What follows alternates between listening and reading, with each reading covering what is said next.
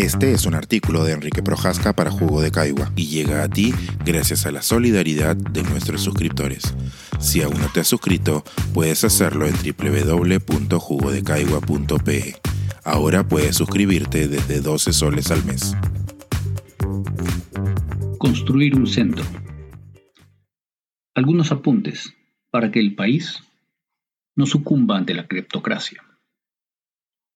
Aunque los dilemas que nos presentan las brutalidades y agacharamientos respectivos de izquierda y derecha son relevantes para la paz social en el plazo inmediato, la confianza otorgada al gabinete por el mismo Congreso que pretende la vacancia es seña de que tales esfuerzos son una pobre máscara para la componenda. Las conductas delictivas desde el poder son cada vez más flagrantes y es urgente combatirlas, pero no se ve mucha reflexión de mediano plazo ya no hablamos de largo, que en Perú es terreno de la literatura fantástica. Tanto si nos dirigimos a varios años más de degradación, como si nos sale la rifa de unas nuevas elecciones generales dentro de poco, lo que podamos hacer los ciudadanos de aquí a dos años de plazo es relevante. Lo es porque, de no generar una corriente de acción política duradera en contra de la cleptocracia, nuestros próximos mandos políticos y los siguientes serán peores que los que ahora tenemos. Luchar contra el crimen organizado, y esto léase como casi un sinónimo de el sistema de partidos, debería ser el piso básico de cualquier plataforma o iniciativa de acción ciudadana. Ese esfuerzo de primer piso debe hacerse público, difundirse y compartirse. Pero aunque una definitiva mayoría de peruanos comparta esa opinión, se les ha hecho creer que están divididos en dos bandos irreconciliables. También cercado por la inmediatez, el ciudadano común solo sabe que estas tiendas se llaman a sí mismas derecha e izquierda. No termina de darse cuenta de que estos son membretes largamente caducos y políticamente irrelevantes en el Perú, salvo como arma arrojadiza. Es verdad que entre Guifalas y Cruces de Borgoña, estas camorras enmascaradas parecen acoger ideas extremas, pero es más cierto que esencialmente comparten una sola, la idea única de que mis intereses privados o los de mi grupo, corporación o panaca no tienen por qué ceñirse a regulación alguna, que bajo la propaganda suficiente estas ambiciones privadas pueden disfrazarse y ofrecerse como de interés público. El politólogo Eli Pariser definió hace una década las burbujas de información en las que vivimos y su discusión en la web ha favorecido la aparición de un nuevo campo de estudio, la Computational Social Science. Según este nuevo saber, cada uno de nosotros vive en un mundo de información diferenciado, hecho a medida de nuestros intereses individuales, universos literalmente privados de objetividad. De esta manera, no solo son las circunstancias, las alianzas o las personalidades de los actores políticos las que generan polarización entre los electores.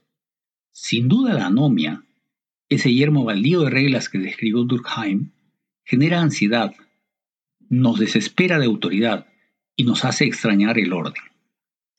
En un escenario de anomia, la polarización cataliza dos extremos, ambos de tenor autoritario. Pero más gravemente ahora, la diversificación de la oferta noticiosa en multitud de canales y especialmente los algoritmos de las redes sociales ofrecen información de nicho y se van ajustando a cada tipo de votante. Willax genera su propia teleaudiencia, que a su vez da forma a nuevos Willax más radicales. Esto explica que durante la transición, el presidente Sagasti fuera a la vez un traidor desde la izquierda y un terruco desde la derecha, y que ninguno de los dos lados esté dispuesto a marchar con caviares.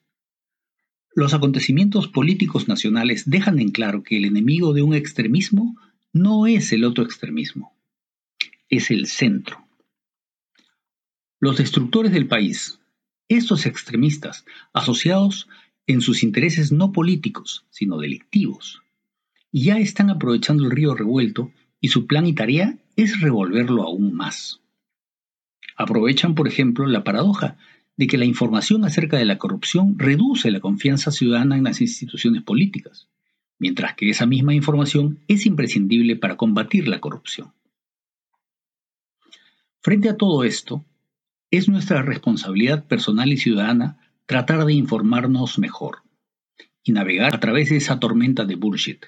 Pero en un escenario en que el país se va al carajo a causa de la incapacidad de encontrar terrenos en común, también es vital facilitarle la vida informativa al otro y tratar de descubrir y establecer en común procesos colectivos de inmunización a esa bosta. Esto no es imposible.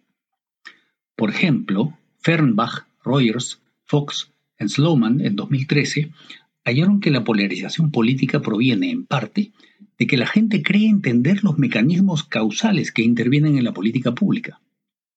Y así, pedir a un público que discute membretes políticos semivacíos, que explique con detalle las iniciativas de política de su gusto, a la vez disminuye su certeza en las mismas y modera sus posiciones. Para construir un centro, creo que sería provechoso combinar esto con lo que se conoce como la regla de Chatham House. Comprometerse a airear los pormenores de un debate, por ejemplo, ante la prensa, sin mencionar quién dijo qué cosa.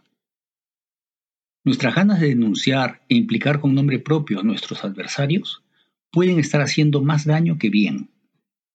La tarea concreta, me temo, debe tomar distancia de explicar el pasado.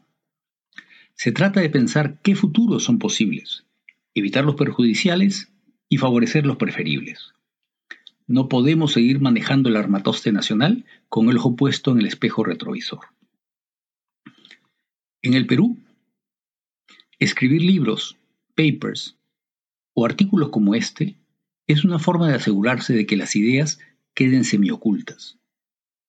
Con los escritos apenas si se afecta a otra cosa que a la mera cúspide de las personas interesadas en leer pero creo imprescindible compartir con esa poca gente, con ustedes, un cuento diferente al que tanto los siglos políticos de antaño, como los extremos criminales del presente, nos han mal acostumbrado a manejar, y a hacerlo una y otra vez.